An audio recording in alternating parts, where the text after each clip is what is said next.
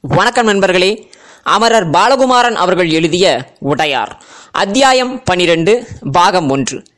உடையார் ஸ்ரீ ராஜராஜ தேவர் அவர்கள் கோபமாகி யாரால் இது ஏற்பட்டது? என்று பல்கடித்து கிளம்ப பஞ்சவன்மாதேவி அவர்கள் அவரை மெல்ல சமாதானப்படுத்தினார். இந்த கேள்வி நியாயமானது.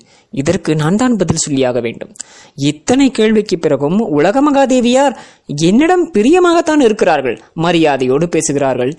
இன்னொருவர் அவர் மனதை கலைத்த பிறகும் என்னை வெளியே போய் என்று சொல்லாமல் தனக்கும் தன் மகனுக்கும் எந்த கேடும் உண்டாகாது இருக்குமாறுதானே வேண்டிக் கொள்கிறார்கள். அப்படியென்றால் அவர்கள் என்னை ஏற்றுக்கொண்டார்கள் என்றுதானே அர்த்தம்? என்னை ஏற்றுக்கொண்ட பெண்மணிக்கு நான் எப்படி தீங்கு செய்வேன்? அவர்களுக்கு நம்பிக்கை ஊட்ட வேண்டும். எப்படி அவர்களுக்கு நம்பிக்கை ஊட்டுவது என்பது எனக்கு தெரியும். நாளை காலையில் நான் பழுவூர் கிளம்புகிறேன் அரசே.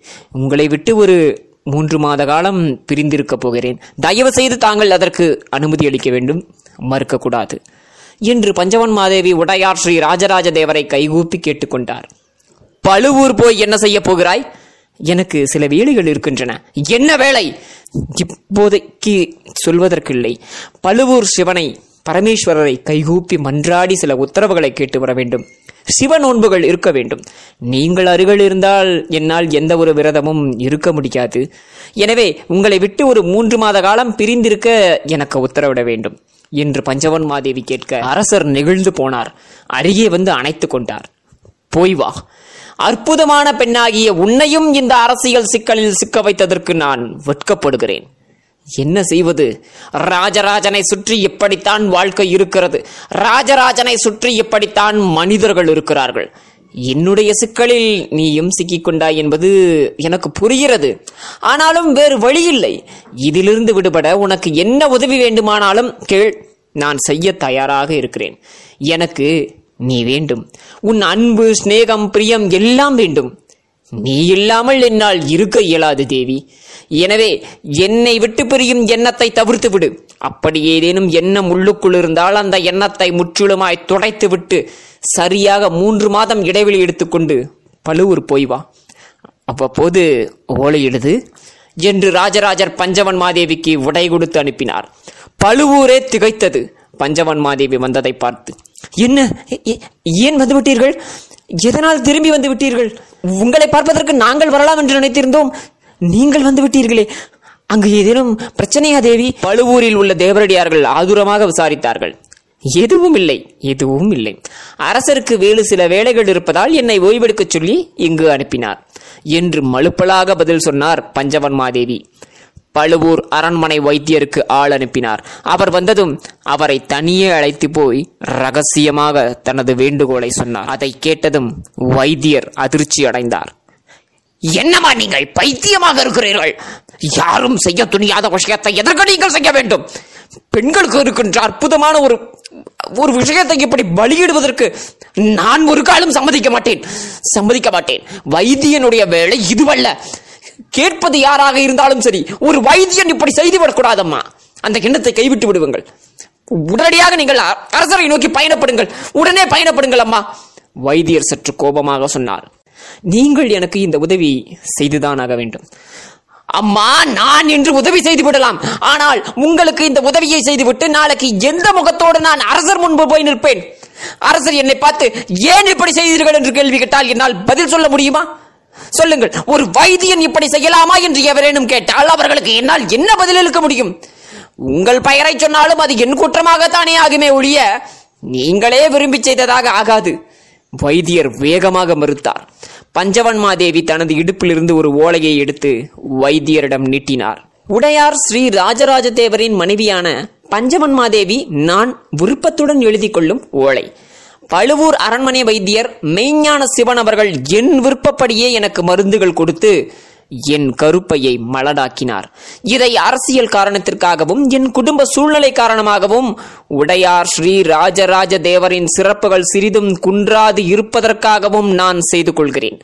நான் இதை என் முழு மனதோடும் தெளிந்த எண்ணத்தோடும் சுயமான சித்தத்தோடும் செய்வதால் இது குறித்து மேலும் எந்த விசாரணைக்கும் அரண்மனை வைத்தியர் மெய்ஞான சிவன் அவர்கள் ஆட்படுத்தப்பட வேண்டியதில்லை என்றும் அவர் மீது எந்த குற்றமும் இல்லை என்றும் அவருக்கு எதிர்பதமாய் எந்த தீர்ப்பும் இது குறித்து வழங்கப்படக்கூடாது என்றும் நான் உறுதியாக தெரிவித்துக் கொள்கிறேன். இதை மீறி அவருக்கு எதிராக ஏதேனும் தீர்ப்பு எவர் மூலமாவது சொல்லப்பட்டால் அது ராஜ துரோக குற்றமாக கருதப்படும்.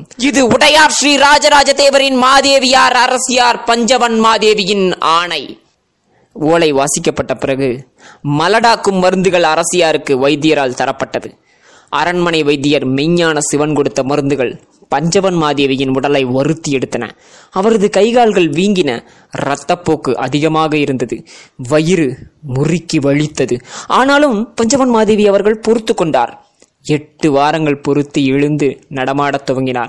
அடுத்த இரண்டு வாரங்கள் நந்தவனத்தில் உலாவினார். இன்னும் இரண்டு வாரங்கள் குதிரை ஏறி யானை ஏறி பல்லக்கில் ஏறி அருகில் இருக்கும் ஊர்களுக்கெல்லாம் பயணப்பட்டார். சரியாக சரியாக பனிரெண்டாவது வாரம் சிறுதேர் ஏறி உடையார் ஸ்ரீ ராஜராஜ தேவர் எங்கிருக்கிறார் என்று பார்த்து அங்கு போய் அவர் காலில் விழுந்து நமஸ்கரித்தார். உலகமகாதேவியாரையும் சென்று பார்த்தார். என்ன? திடீரென்று ஓடிவிட்டாய்? உலகமகாதேவியார் விசாரிக்க அவரை கட்டி தழுவி கொண்டு அவரது கன்னங்களில் பஞ்சவன் மாதேவி முத்தமலை பொழிந்தார். உங்களை பார்க்கத்தான் மறுபடியும் ஓடி வந்து விட்டேனே. இல்லை உன் முகத்தில் ஏதோ மாற்றம் தெரிகிறது. உடம்பில் கூட லேசான தொய்வு இருக்கிறதே. உனக்கு நிஜமாகவே உடம்பு சரியில்லையா? அல்லது நான் பேசியதற்கு வருத்தப்பட்டு அழுது அழுது உடம்பை கெடுத்து கொண்டாயா? அட சிவனே அழுகிற பெண்ணா நான். எனக்கு என்றாவது அழுகை வருமா? பஞ்சவன் மாதேவி உலக மகாதேவியின் கைகளை கோர்த்து கொண்டார். சரி பிறகு ஏன் மூன்று மாதம் தள்ளி போயிருந்தாய்? உங்களிடம் மட்டும் சொல்கிறேன். இதை நீங்கள் வேறு யாரிடமும் சொல்ல மாட்டேன் என்று சத்தியம் செய்யுங்கள் எனக்கு. நீ முதலில் சொல். நீங்கள் சத்தியம் செய்தால்தான் சொல்வேன். சொல் பிறகு சத்தியம் செய்கிறேன். இல்லை இல்லை இல்லை. நீங்கள் சத்தியம் செய்தால் ஒழிய உங்களிடம் சொல்ல இயலாது. சரி சத்தியம். நீ சொல்ல போகும் விஷயத்தை வேறு எவரிடமும் சொல்ல மாட்டேன். சத்தியம். தேவி இதை நான் உங்கள் மன ஆறுதலுக்காகத்தான் சொல்கிறேன். பஞ்சவன் மாதேவி உள்ளே வந்து விட்டால் அவளுக்கு குழந்தை பிறந்தால் அது ராஜேந்திரனுக்கு எதிராக இயங்கும். மறுபடியும் சோழ தேசம் ஒரு பங்காளி சண்டையை சந்திக்க நேரும் என்று செம்பியன் மாதேவியார் என்று சொன்னார்கள். அது கேட்டு நீங்களும் பயந்தீர்கள். ராஜேந்திரனை ஒன்றும் செய்யாதே என்று என்னிடம் கேட்டீர்களே. அந்த நேரம் அந்த நேரம் நான் செத்து போனது போல் உணர்ந்தேன். ஆகவே பழுவூருக்கு போய் அங்குள்ள அரண்மனை வைத்தியரை சந்தித்து மருந்துகள் சாப்பிட்டு என்னை மலடாக்கி கொண்டேன். இனி எனக்கு குழந்தையே பிறக்காது. ஒரு நாளும் ஒரு பொழுதும் பிறக்காது. பஞ்சவன் மாதேவி இனி தாயாகவே மாட்டாள். பஞ்சவன் மாதேவி சொல்ல சொல்ல உலக மகாதேவி வாய்விட்டு அலறினார். நெஞ்சில் அடித்துக் கொண்டார். பொங்கி பொங்கி கதறினார் அடி சண்டாளி! மகா பாவி! என்னை இவ்வளவு பெரிய துரோகியாகவா நினைத்திருக்கிறாய்? என்னை இவ்வளவு கேவலமாகவா நீ நினைத்திருந்திருக்கிறாய்? நான் ராஜ்ய பிரச்சனைக்கு தானே பயந்தேன். உன்னை குழந்தை பெற்றுக் கொள்ள வேண்டாம் என்று சொல்வதற்கு நான் யாரடி?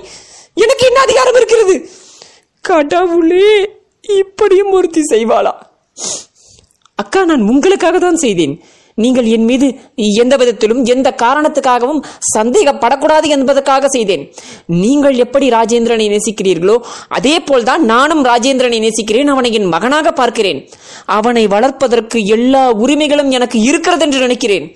அக்கா இனி எக்காலத்திலும் எனக்கு குழந்தை பிறக்காது. எனவே தயவு செய்து நீங்கள் எனக்கு ஒரே ஒரு வரம் மட்டும் தர வேண்டும்.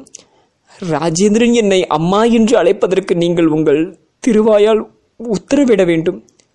பஞ்சவன் மாதேவிக்கு கண்களில் மெல்ல மெல்ல நீர் கூர்த்தது. பஞ்சவன் மாதேவி ஒரு கணம் சிலையாய் நிற்க உலகமகாதேவி தட்டார் என்று பஞ்சவன் மாதேவியின் காலில் விழுந்தாள். கால்களை கெட்டியாக இறுக பிடித்து கொண்டு கதறி கதறி அழத் துவங்கினாள். பஞ்சவன் மாதேவி உலகமகாதேவியின் அருகே அமர்ந்து அவளை வாரி நெஞ்சில் அணைத்துக் கொண்டார். சமாதானப்படுத்த துவங்கினார். அந்த இரண்டு பெண்மணிகளும் மனம் கணிந்து கரைந்து ஒன்றானார்கள். ஒரு தேசத்தின் எதிர்காலத்தை தூக்கி நிறுத்துவதற்கு சபதம் செய்தார்கள். ஒரு நாகரீகத்தை மென்மேலும் வளர்ப்பதற்கு அன்று உறுதி பூண்டார்கள். ஒற்றுமையாக இனி இருப்போம் என்று சூளுரையும் செய்தார்கள். உடையார் ஸ்ரீ ராஜராஜ தேவரே தெய்வம் அவர் வழியை பின்பற்றி நாங்கள் நடப்போம் என்று ஆணையிட்டார்கள்.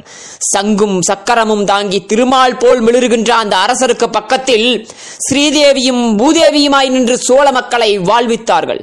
அன்று முதல் உலக மகாதேவி அவர்கள் பஞ்சமன் மாதேவி உணவு உண்டாரா என்று தெரியாமல் உணவு உண்ணுவதில்லை. தனக்கு வரும் பரிசு பொருட்களை பஞ்சமன் மாதேவிக்கு பகிர்ந்து கொடுக்காமல் தான் மட்டும் எப்படியும் எந்த பொழுதும் ஏற்றுக்கொள்வதே இல்லை. அரசர் கூட ஒரு முறை என்னை மயக்கினாய் எப்படி என்று எனக்கு தெரியும். என் மனைவியையும் மயக்கினாயே. இந்த சாமர்த்தியத்தை நீ எங்கு பெற்றாய் தேவி? என்று ராஜராஜர் உயர்ந்து பலமுறை பஞ்சவன் மாதேவியை மனதார பாராட்டினார். அவர் திருப்புகலூர் கோவிலுக்கு நிபந்தம் கொடுக்கும்போது அரசியார் என்ற அடைமொழியோடு பஞ்சவன் மாதேவி அவர்களின் பெயரையும் பொறிக்கச் சொல்லியிருக்கிறார். பஞ்சவன்மாதேவி அவர்களுக்கு தனித்த மரியாதையும் அவருக்கென்று பாதுகாப்புக்காக ஒரு தனித்த படையும் ஏற்படுத்தியிருக்கிறார் அரசர். உண்மையில் பஞ்சவன் மாதேவி வெறும் அரசி மட்டுமல்ல அரசியல் தெரிந்த அனுபவசாலி. அரசருக்கு யாரெல்லாம் எதிரிகளோ அவர்களெல்லாம் பஞ்சவன்மாதேவிக்கும் எதிரிகளாக இருந்தார்கள். எனவே பஞ்சவன்மாதேவியை அரசர் கண்ணென காத்து வந்தார். அவரை கலந்து ஆலோசிக்காமல் எந்த விஷயமும் அரசர் செய்வதில்லை. இன்று மட்டும் சொல்லிக் கொள்ளாமல் பழமர் நெருக்கி தன்னை விட்டுவிட்டு ஏன் போனார் என்ற மெல்லிய கேள்வி பஞ்சவன்மாதேவி அவர்கள் மனதுக்குள் இருந்தது. கடைசி நேரத்தில் நீயும் வா என்று அழைப்பார் என்று பஞ்சவன் மாதேவி ஏங்கி கிடக்க அரசரோ நான் வருகிறேன் என்று சொல்லி தனியாக புறப்பட்டு விட்டார். இப்பொழுது அவர் வருகை பஞ்சவன் மாதேவிக்கு முக்கியமாக இருந்தது. அவர் வந்ததும் என்ன நடந்தது? என்று தெரிந்து கொள்ள ஆவலாக இருந்தார் சித்திரவள்ளியையும் சீருடையாளையும் கைதட்டி அழைத்தார். அவர்கள் தனது அருகே வந்ததும் மன்னரோடு எவரேனும் வந்தால் வந்தவருக்கு தெரியாதபடி அவரை கண்காணிக்கின்ற விஷயத்தை நீங்கள் மேற்கொள்ள வேண்டும். அவருக்கு பணிவிடை செய்வது போல சாதாரண சேடி பெண்களைப் போல இருந்து அவர் என்ன செய்கிறார்? யாரிடம் பேசுகிறார் என்று தெரிந்து என்னிடம் சொல்ல வேண்டும். அவர் சொல்லி முடித்ததும் தோட்டக்கதவுகள் திறந்து கொண்டன. மன்னர் குதிரையை செலுத்திக் கொண்டு முன்னே வந்து கீழே இறங்கி பஞ்சவன் மாதேவியை நோக்கி நடந்து வந்தார். அவரின் பின்னால் இன்னொரு குதிரை நுழைந்தது. அந்த குதிரையிலிருந்து ராஜராஜி கீழிறங்கினாள். அவள் குதித்த வேகத்தை பார்த்து பஞ்சவன் மாதேவி வியந்தார். அட இந்த பெண்ணா? இவள் பறவையின் தூரத்து உறவினலாயிற்றே ராஜேந்திரன் பறவையோடு நெருக்கமாக இருக்கும்போது இவளையும் அந்த இடத்தில் பார்த்திருக்கிறேன். இப்பொழுது இவள் எதற்கு தஞ்சைக்கு வந்திருக்கிறாள்? என்று தனது மனதுக்குள்ளேயே கேள்வியை கேட்டுக்கொண்டாள் பஞ்சவன் மாதேவி.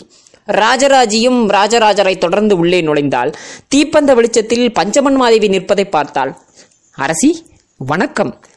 மண்டியிட்டு நிலம்பட தொழுது எழுந்து நின்று கைகூப்பினாள். உள்ளே நுழைந்த அரசருக்கு பின்பும் ராஜராஜிக்கு பின்பும் ஒரு அந்தணனும் நுழைவதை அங்கிருந்த எவரும் பார்க்கவே இல்லை.